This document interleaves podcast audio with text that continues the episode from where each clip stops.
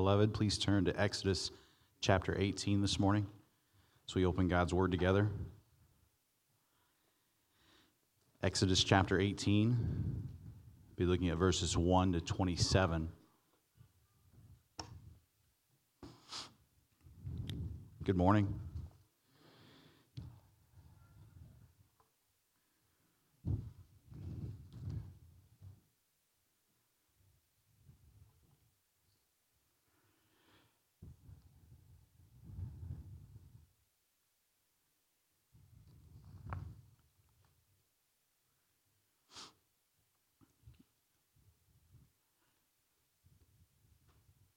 Thinking about our church as we were singing out this morning and the blessing that we have to be here as one body.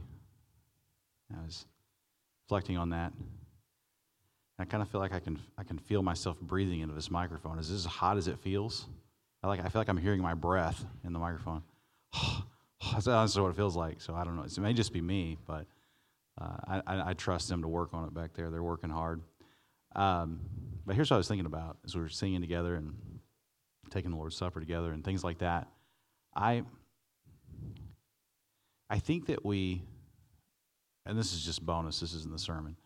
I think that we, um, we tend to think that the church should be unified. Like we, we tend to think that should be the default. Um, but if you look at our record as human beings, we should be surprised by unity. We should be surprised when we get along.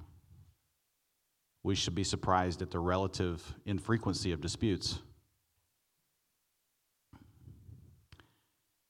And we should be immensely grateful when we find a way to get along as believers.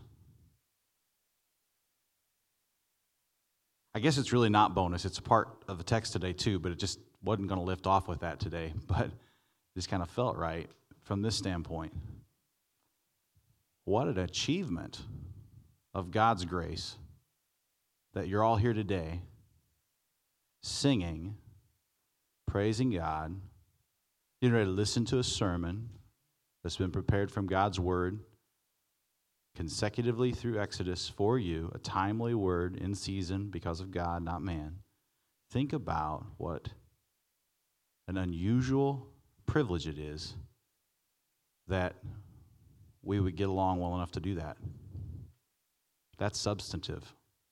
And it's unusual because more often than not, disputes take the day, disagreements divide, and Christ is not given the glory that he deserves, that should be seen through eagerly pursuing the unity of the Spirit through the bond of peace.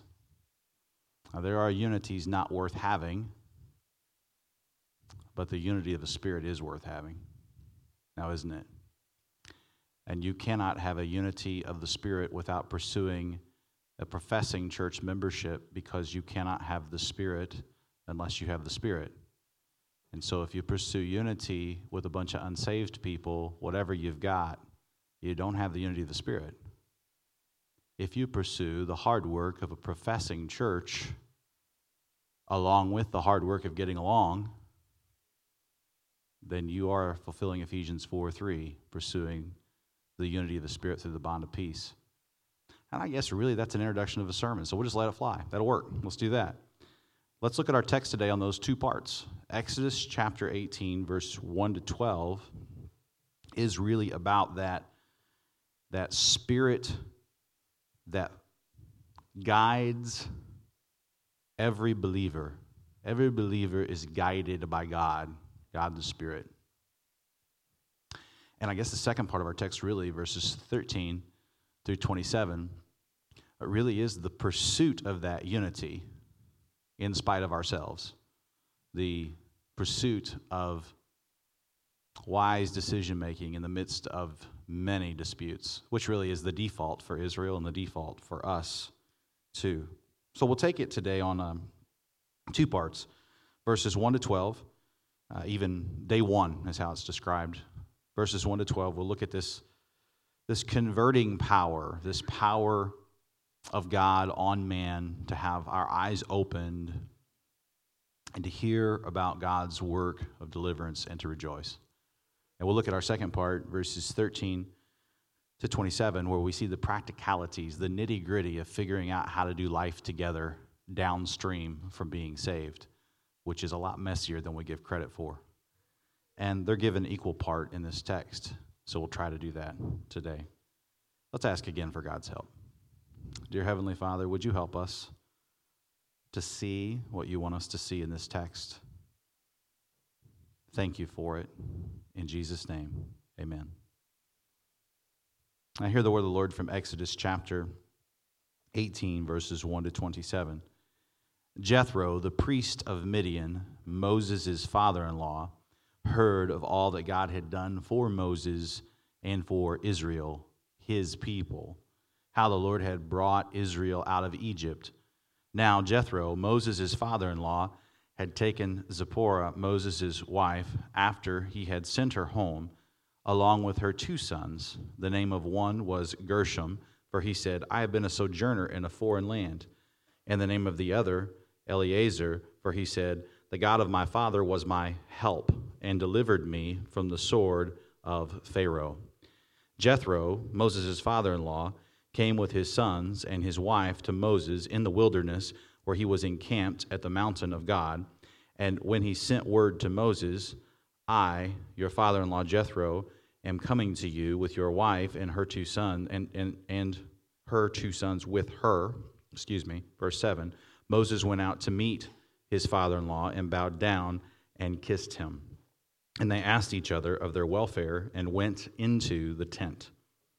Then Moses told his father in law all the Lord had done to Pharaoh and to the Egyptians for Israel's sake, all the hardship that had come upon them in the way, and how the Lord had delivered them. And Jethro rejoiced for all the good that the Lord had done to Israel, and that he had delivered them out of the hand of the Egyptians. Jethro said, Blessed be the Lord who has delivered you out of the hand of the Egyptians and out of the hand of Pharaoh, and has delivered the people from under the hand of the Egyptians. Now I know that the Lord is greater than all gods, because in this affair they dealt arrogantly with the people. And Jethro, Moses' father in law, brought a burnt offering and sacrifices to God.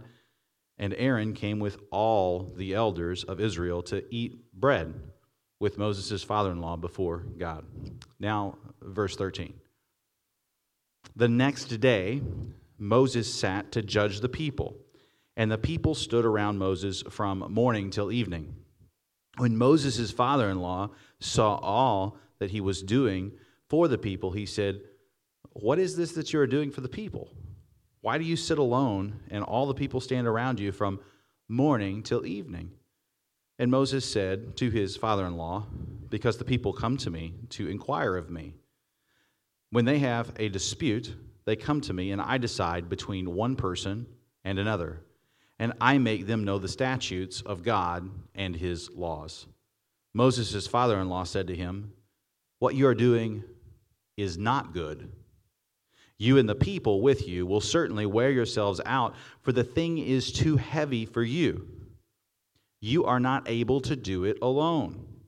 Now obey my voice, I will give you advice, and God be with you. You shall represent the people before God and bring their cases to God, and you shall warn them about the statutes and the laws, and make know and make them know the way in which they must walk and what they must do. Moreover, look for able men from all the people, men who fear God, who are trustworthy and hate a, hate a bribe, and place such men over the people as chiefs of thousands, of hundreds, of fifties, and of tens, and let them judge the people at all times. Every great matter they shall bring to you, but any small matter they shall decide themselves. So it will be easier for you, and they will bear the burden with you. If you do this, God will direct you, and you will be able to endure, and all this people also will go to their place in peace. So Moses listened. Moses listened to the voice of his father in law and did all that he had said. Moses chose able men out of all Israel and made them heads over the people, chiefs of thousands, of hundreds, of fifties, and of tens, and they judged the people at all times. Any hard case they brought to Moses, but any small matter they decided themselves. Then Moses let his father in law depart, and he went away to his own country. May God bless the reading of his word and administer grace unto all who hear. I hope that you see how intensely practical this text is today, how concerned it is for all of the human life. God is good to you to be so practical, really. And let's take a look now at day one or part one God's goodness to you in the practical matter of changing you. And just to get ahead of ourselves for the note takers, in the second part, we will look at God's goodness to you in the practical matter of changing your life patterns, like how you do life, more like sanctification. But let's talk first about uh, your justification, about your conversion to Christ, about your coming to Christ, about the Spirit regenerating you from the inside, and all that comes with the order of salvation. So, first, God's goodness to you is practical to change you. That's the first point. We look out there for all the change that needs to take place, but in our text today, God changes an old, well thought of, wise man named Jethro in here. Um, it's not Jethro Bodine from the Beverly Hillbillies either. This is 3,500 years ago. Uh, this is Moses' father in law. Father in law is a refrain in Exodus 18 over and over and over again. You can count them up if you want to, there's a bunch of them. And uh, so, as much as this is about covenant, it's about God's covenant with us primarily, it, it is secondarily about family because God makes it a point to include that refrain over and over in the text. So it has something to do with family. This is a now old father of seven daughters, Exodus tells us earlier in chapter 2. And one of those daughters, Zipporah, married Moses. And to their union, they at least had these two sons, Gershom and Eliezer and they're named specifically. These two sons are named to track the journey of Moses, but representatively, the journey of the spiritual life, because the first is referred to as a sojourner, or you might say differently, a sufferer, and the second one is referred to as helper, uh, better times, help. All my help comes from the Lord. And that really does summarize the Christian life, now, doesn't it? You have, on one hand, suffering, and on the other hand, you have salvation. On one hand, you have hardship, and on the other hand, you have help. And we really do need to embrace both of those aspects of the Christian life if we're going to make sense of the Bible as a whole picture. Now, Gershom and Eliezer were the two sons of Moses and Zipporah and they had been under the care of Moses' father in law, Jethro, probably since the time that there was the incident in Exodus 4 as Moses was going into Egypt to reunite with his brethren and to lead them out. There was a circumcision incident, and likely the children went with uh, grandpa at that point.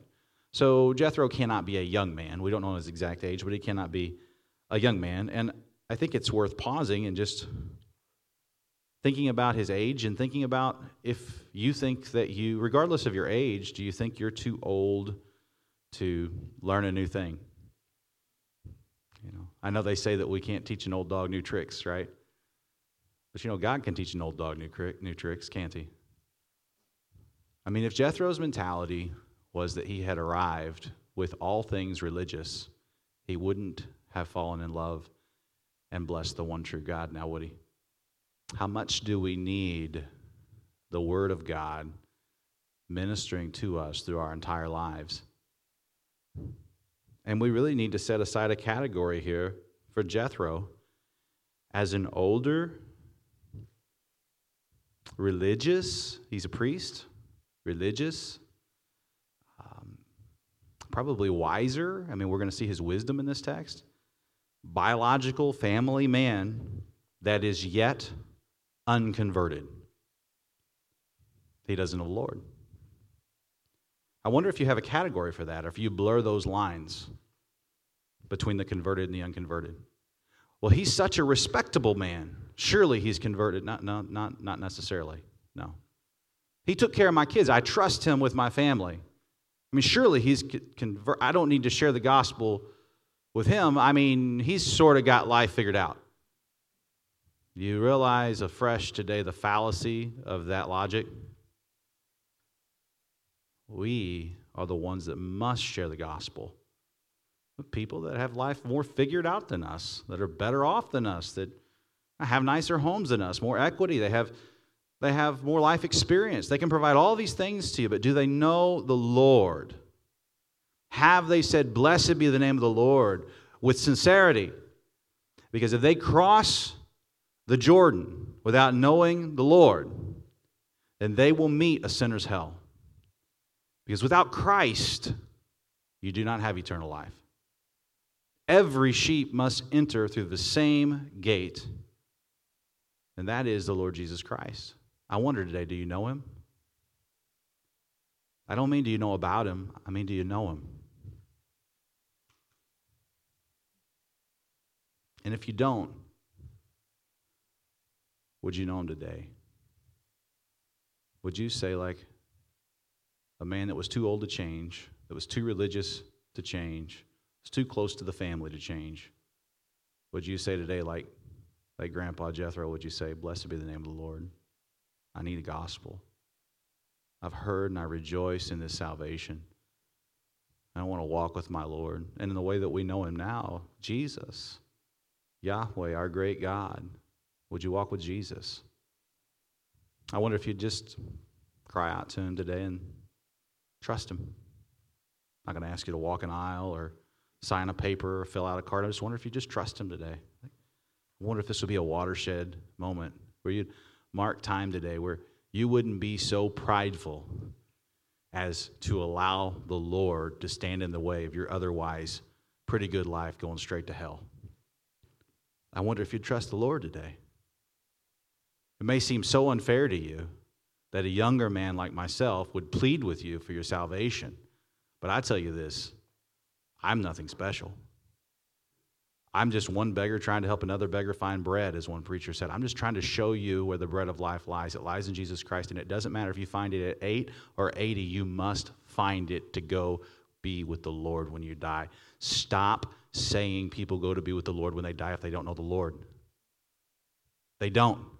They only go to be with the Lord when they die if they know the Lord. And you say, well, how do they know the Lord? You must tell them. You must go tell them. You must tell them about the Lord. You must plead with them and leave no stone unturned, pleading with them that they would receive eternal life through Christ. You must. That's the point of the Christian life in many, in many respects, is to share the gospel with people. This is why world missions matters. It matters for the same missions, for the same reason that missions in your home matters. Is because without receiving the gospel and saying, Blessed be the name of the Lord, people will not go to heaven. Now, you may not believe that, but the problem with your disbelief is not that God hasn't said it's true, the problem is with your disbelief. No one goes to the Father but through Christ. So let's get about telling people that good news.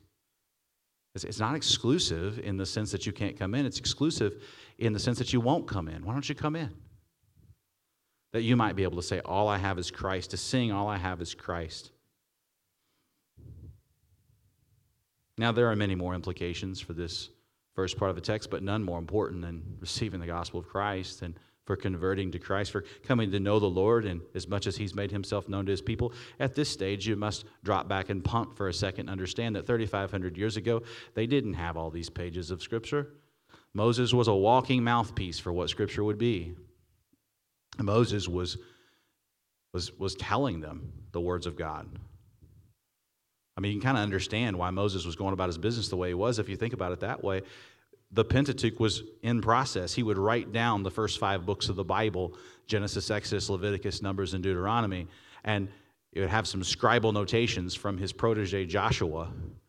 But Moses is responsible for writing down God's word. I mean, what we're studying here for a year, we're looking at in Genesis for a couple years, some of you will remember, is things that God led Moses to write down.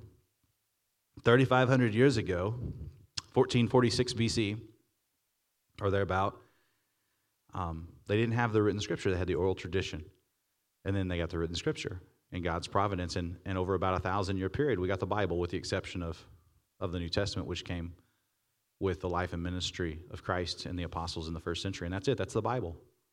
Closed, done, Jesus returning. There's no more to add to it. The Bible self testifies that way. So now you have this written word that you should pay careful attention to, to be very sure that you should preach from and proclaim the gospel to the people from the word. But they didn't have that. And so here's Moses giving the word to the people. And it's interesting to think, as one commentator said, that we have about a third of the Pentateuch that is events Exodus 18 and prior. And then about a third of the Pentateuch is Numbers 10 and after. And that's about 40 years, and this is lots of years. But right in the middle, about a third of it, is the events at Mount Sinai, like what we're coming into now in Exodus between 18 and 19. So Exodus 18 really is kind of the end of the first session of, section of Exodus. And I, I know that's a lot of kind of narrative details, but we do need to understand where the text is going. If we're going to have sermons that walk through Exodus, you need to know that. So, like 3,500 years ago, Exodus 18, prior to Sinai, we're coming to the foot of Sinai in this text. We've got this text here that we're trying to make sense of about an old man coming to faith and a new people trying to figure out how to live out their faith in unity amidst all their disputes. A little bit more about this first point, though, before we go to that second point, because I think it, it's worth reflecting on. This sort of family reunion that happens at this mediatorial tent of Moses that's being described in Exodus 18 1 to 12. It gives us just some real practical wisdom for life in and of itself. Think about, like, let your eyes glance down at the text for just a few moments to see if, if, you, if we can see some things together. Verse 7 Moses went to meet his father in law, and they exchanged greetings together, like greetings of the day, bowed down, kissed one another, and they asked about one another's welfare. You know, they went into the tent. I just wondered, just they asked about one another's welfare. I wonder if you've forgotten to value the time about asking how one another's doing. You know, what a contribution that is to the unity of the body to ask how one another's doing. Right? And I don't just mean the way the world does, like, hey, how you doing? Oh, I'm fine. Okay, good enough. No, no, no. I mean, how are you doing? You see? And then there's that quiver of the lip, you know, that I don't know if I really can do this or not, but I'm really not doing great and I'd like to tell you about it. And then there's the conversation. And that matters. How you doing? I imagine Moses and his father-in-law having sincere greetings. And the text bears out here that he had real reservations about Yahweh being the one true God. But, but look at how it plays out. Look at, uh, at verse 8. Moses told his father in law all that the Lord had done, both about the hardship, it says, and the deliverance, both aspects. He, he didn't really powder coat it. And then in verse 9, we, we have this, what many commentators think is of Jethro's conversion. He rejoiced. Why did he rejoice? Because of the goodness of the Lord, his deliverance. But what else? Did he, he rejoiced in the Lord, his goodness and his deliverance, but he also blessed the Lord. Blessed be the name of the Lord. The Lord gives and he takes away. Still, I choose to say, Blessed be the name of the Lord. He blessed him for these things, for his deliverance. And then he said in verse 11, he said, Now I know the Lord is greater I know the Lord's greater, greater than everything else I've trusted in. Because the people were dealt with arrogantly, and the Lord has delivered them. And then verse 12 is fascinating. It's, it's kind of a kind of an early introduction to the experience that we had today, right? Where we took bread together. Eat bread with Moses' father in law before God. Well, who, who else is there? It's the other believers. You have all the elders, you have Aaron, you have Moses, you have an offering being given by Jethro. This, costs him something. He sees the value of expressing his newfound faith, if we're understanding this rightly, as we're wading into this together. And so this is there's implications and excitement in worship for this bona fide new convert with some of these folks that are believers, had been believers. But we want you all to be counted as those that eat the bread, those that take the Lord's Supper together, those that gather together under the administration of the new covenant. And we want to be the people together that pursue life together, but you cannot pursue a life together unless you're first born again, unless you're first regenerated. So we have to get first things first. And this special time for Jethro, Moses' father in law, is recorded here for some good reason in our lives today. For some good reason in our lives today. And I don't know what it is for you. Perhaps it's, it's the good reason for you is, is that suffering is part of the Christian life too, and, and, and you need to, need to embrace that. Uh, maybe it's your deep need to share true religion with family. That's kind of hard to talk to about such things. Um, holidays are coming. Maybe there's something in there. Uh, maybe it's to see all the nations being blessed through the promise that God gave Abraham now being meted out through the mediatorial work of Moses. Maybe it's seeing world missions in this text, like a Genesis 12:3 flavoring showing up here in Exodus 18, because Jethro was from another country. He had to go back. He was a Midianite. And yet he, he, he praised God for the, even the land promises that were given to Israel. So embracing global missions, maybe uh, eating the bread as a church member. Maybe you need to pursue church membership as we head into the holidays and a new year. Maybe it's important that you're you're officially a part of us and that you're faithful to your covenant and sharing together in this meeting place that God has granted us as his people. So, some things to think about. Now, secondly, God's goodness to you is practical, not just to change you, but to change your patterns, to change how you live your life. Uh, the gospel doesn't start at, stop at conversion. The gospel takes takes you and changes you. It changes your perspectives and changes your behaviors. Sometimes slowly. I mean, some things initially really quickly, but other things it, it's, it takes some time. But for all of your life, God is at work in your life. And worship, blessed be the name of the Lord, it's one of the catalysts for you as a believer to then grow in the other six days of the week uh, because of our common experience together. There's something that goes on when, when we're together. And and we do check on the welfare of one another as, as one, one kind of seemingly minor thing we get to know one another, we get acquainted. And the things that bind us together, I mean, the thing that binds us together is not really our common personalities, not even necessarily our common hobbies. I mean, it just amazes me that we like each other. Aren't you ever, did you ever just look around and think we're kind of a ragtag group? I mean, I think all churches are if they get honest about it. But I mean, we're, we're just sort of like, we're, sort of like shoestring together all the time. And it's just, it's just like God doesn't, He doesn't give us everything we, that we want, He gives us what we need. I just, you know, I, we have this old saying we talk about it sometimes a few of us like to talk about sports and you know things like that and they say you, you, you always you play ball with the people that come to the gym or you, you play you play football with people that come to the field or you, you always work with the people that show up. You don't work with you don't get to, to work with the people you wish you had. Like that's just that's that's not it. You work with the people that show up. And so you say well I'm glad you like me, Matt. No, that's not what I'm saying. Like, I don't mean it like that because you're probably like, you don't get to work with the pastor you wish you had either. I mean, we're just sort of stuck. I mean, it's like Velcro, you know? I mean, we're just sort of stuck. But we're, we're gloriously stuck. I mean, you don't think God has you in a geography for a purpose? you know, you don't, don't think He has you at a earning bracket or not for a purpose? You don't think He's, you think, you think, despite ourselves, you think God's not got His people where they're going? So I, I just, it's more about obeying and listening to Him, listening to His voice, which is now clearly heard through the right study of the Scripture. I mean, that, that's where, where we get it. And figuring out for, for, for our lives together and our lives, obviously, we have individual lives, we have homes to take care of and all that, but, but our lives together too. And this second part, I almost am going to have to say more about how intensely practical it is than I'm going to have time to tell you how intensely practical it is. I almost think like verses 13 through 27 I almost feel like I'm the hype guy for the practicality of the verses, and then you go forth and learn more than I'm going to just tell you like 20 things. I mean, all books have been written just on 13 to 27. I got an email this week uh, on the Jethro principle in verses 13 to 27. I mean, we, you can make a tease out a whole 10 week series on verses 13 to 27. I'm not going to do all that.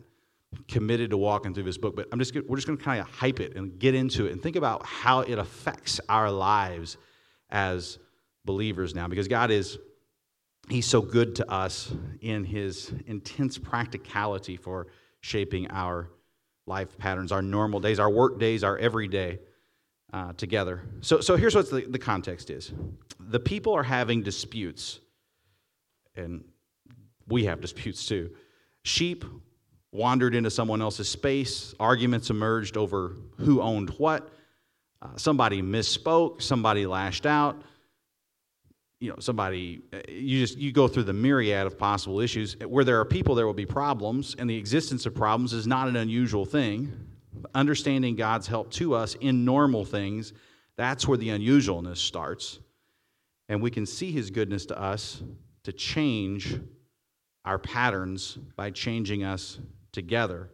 And we really see that within what moses did right what moses did wrong and how Moses handled this godly counsel. So within this second point, listen for those three things as we've we're exploring our life together and and what Moses got was getting right, what he was getting wrong. So let's, let's consider what he was getting right. Look at verses 13 to 16. He's getting some things right. The next day Moses sat to judge the people, and the people stood around Moses morning to evening.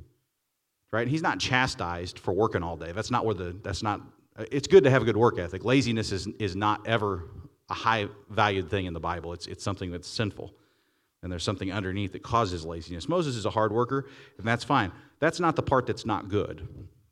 God is perfectly good. You'll notice that nomenclature in the first part of our, of our chapter, where what God does, it does is good in verse 9. Now, Jethro is going to say, Moses, there's something you're doing that's not good. You're clearly still a sinner, right? And we all are. So Moses sat to judge the people morning to evening. It wasn't that his work was the problem, it's how he was doing his work was the problem. And now that his family is coming in for a landing, he's going to figure out, have to figure out how to balance family as well as ministry, if you want to look at it that way. And he's in the process of writing a Bible down too at some point here. So there's a lot going on. So, verse 14 Moses' father in law, Jethro, perhaps freshly converted, a wise old man, saw all that was going on for the people, and he said, and he's, this guy knew the art of the question before any of us knew the art of the question. He knows how to ask good questions, right? So here's what he says in verse uh, 14 what, what, what is it that you're doing for all the people? Like, you know, I mean, instead of, hey, uh, you're really messed up. You know, that's not the right approach. Hey, hey, help me understand. You know, that kind of stuff, right? I mean, that's not just leadership stuff for today. That's stuff that's ancient that we rediscover in every generation. What is it that you're doing for the people? Why do you sit? Here's another question in here. Why do you sit alone and all the people stand around you from morning till evening? I mean, why is this this sort of monolithic thing, this, these droves of people? It could have been a million, two million people involved. Imagine the number of the disputes. I mean, how many can we conjure up with 100 people? Imagine a million. I mean, there's a lot going on, right? And so they're coming to Moses here as they're sojourning, as they're, as they're moving along from Egypt to their destination. They're at the foot of Mount Sinai, uh, or so. I mean, I'm not exactly sure about the timing of these events. And, and here is Jethro now observing the daily practice of his son in law, as well as all the people. And they're standing around, and this is what Moses' father in law has to say, verse 15.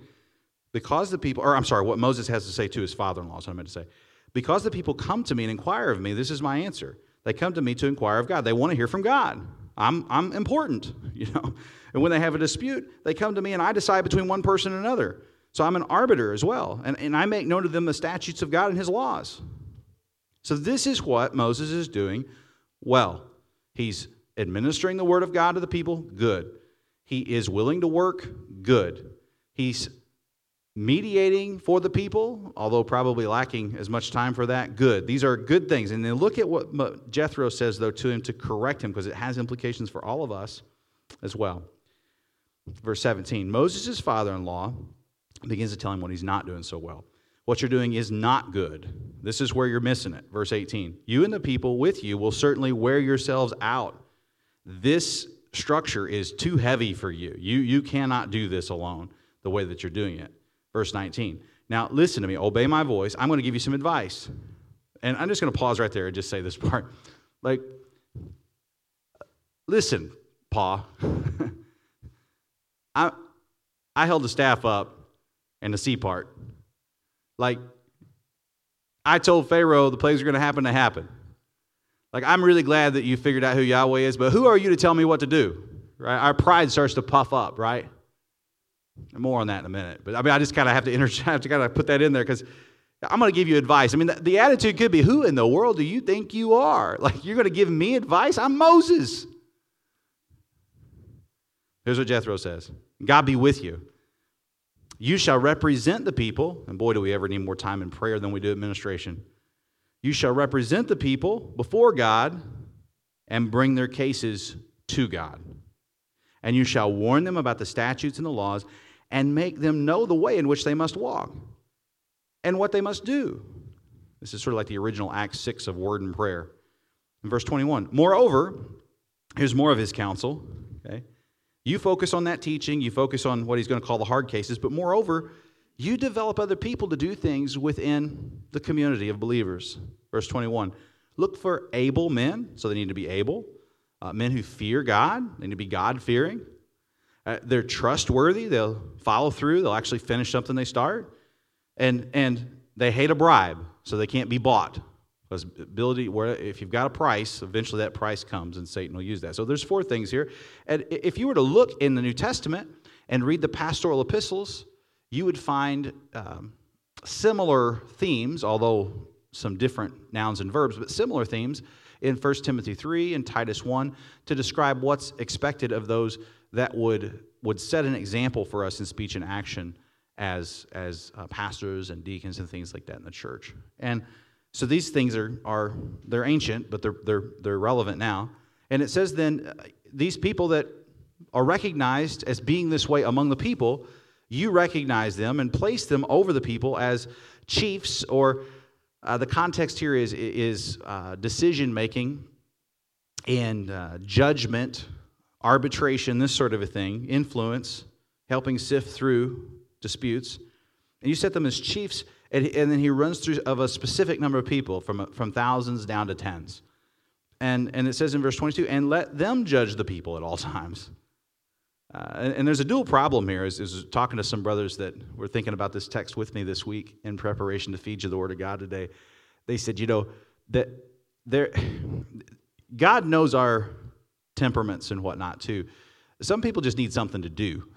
like they, they just need to put their hand to something in terms of, of doing something practical uh, to help out in in what we know as the body of Christ. And I think there's something here too. This as they're settling in, converted people need a job. They need something to do.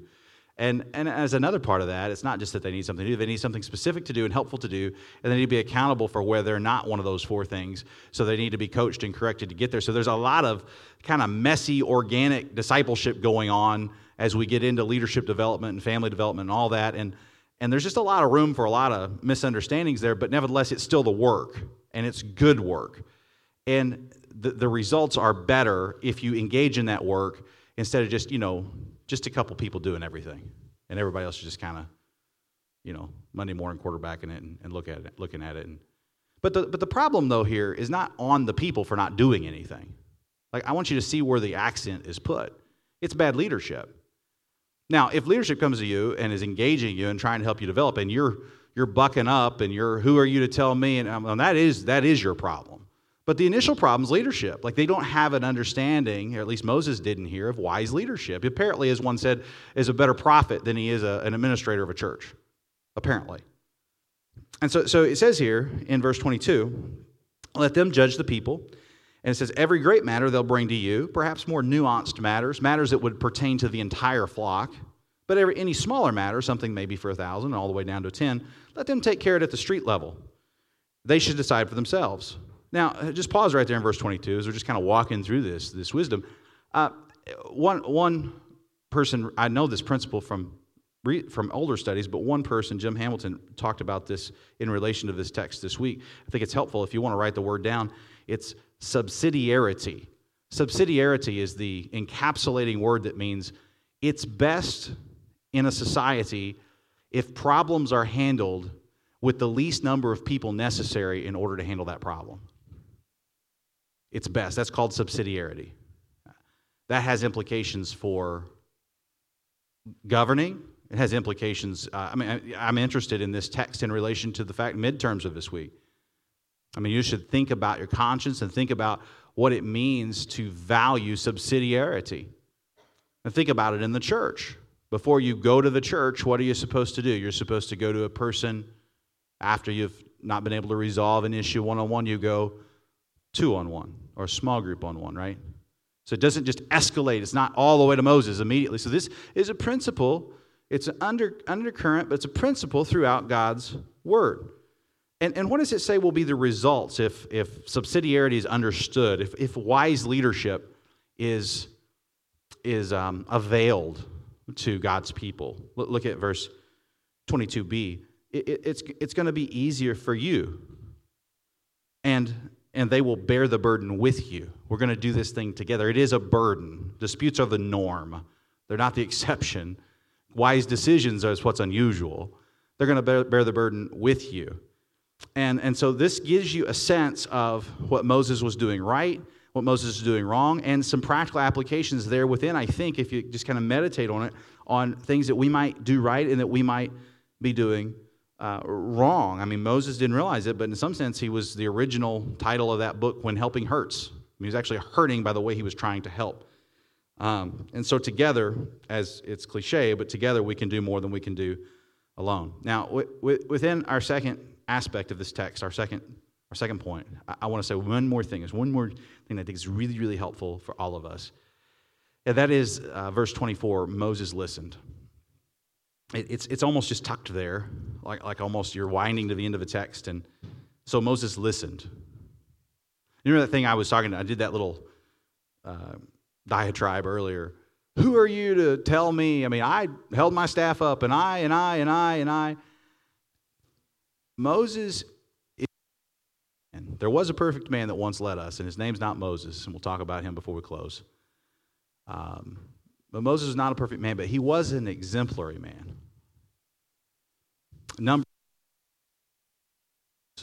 Numbers 12:3 describes Moses as the most meek man more than all the people that day in his day. He's the most meek man. So blessed are the meek. They inherit the kingdom of God, right? So he's humble, he's meek man. And, and really, you wouldn't imagine Moses being a meek man, now would you? But he is. And how much more so should we take a page out of that book and listen to wise counsel from wherever it comes? New converts are not cast away because they're new converts. If they're wise, if they have the gift of wisdom, they have the gift of wisdom.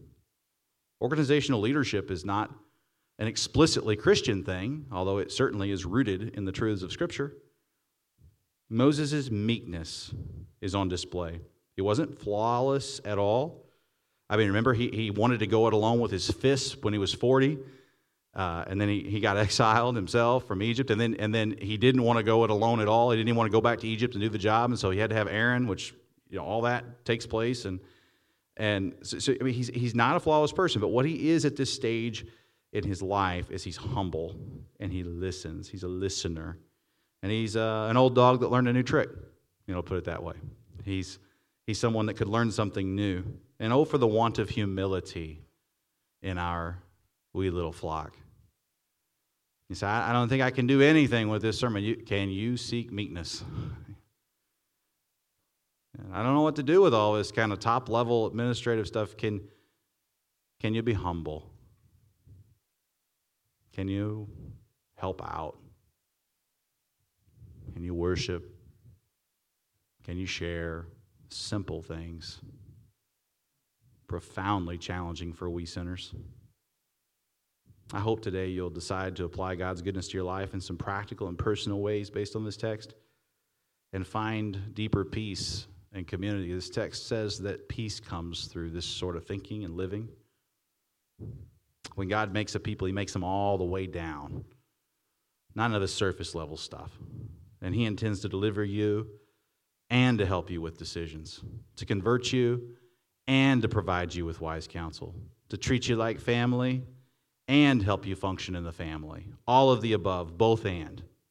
Exodus 18 examined just two days in the life of Israel, in the life of the people of God. In the first one, Moses has a family reunion and his father in law gets converted.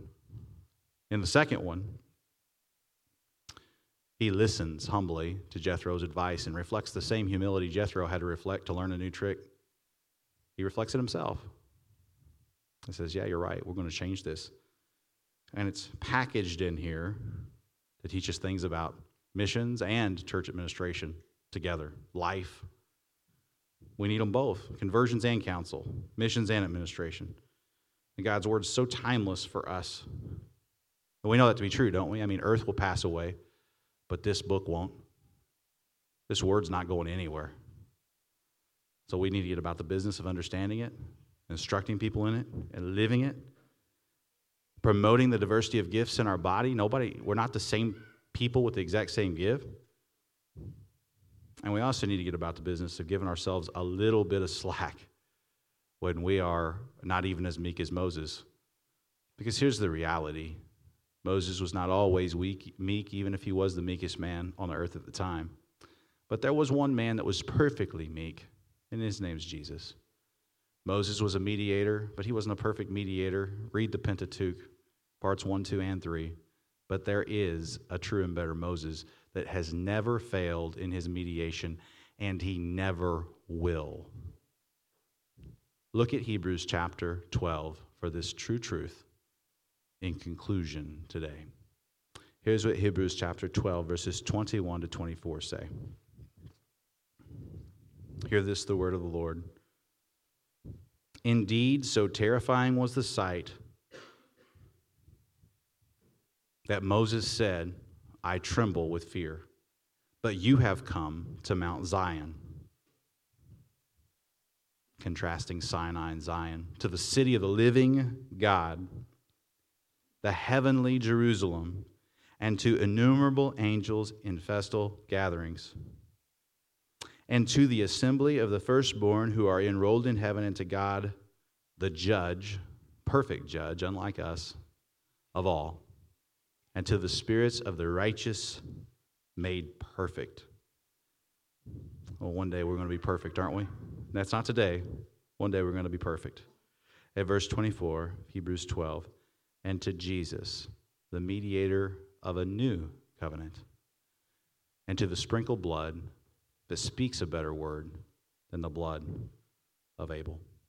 Let's take a half a minute and think about what God has shown us in His Word today.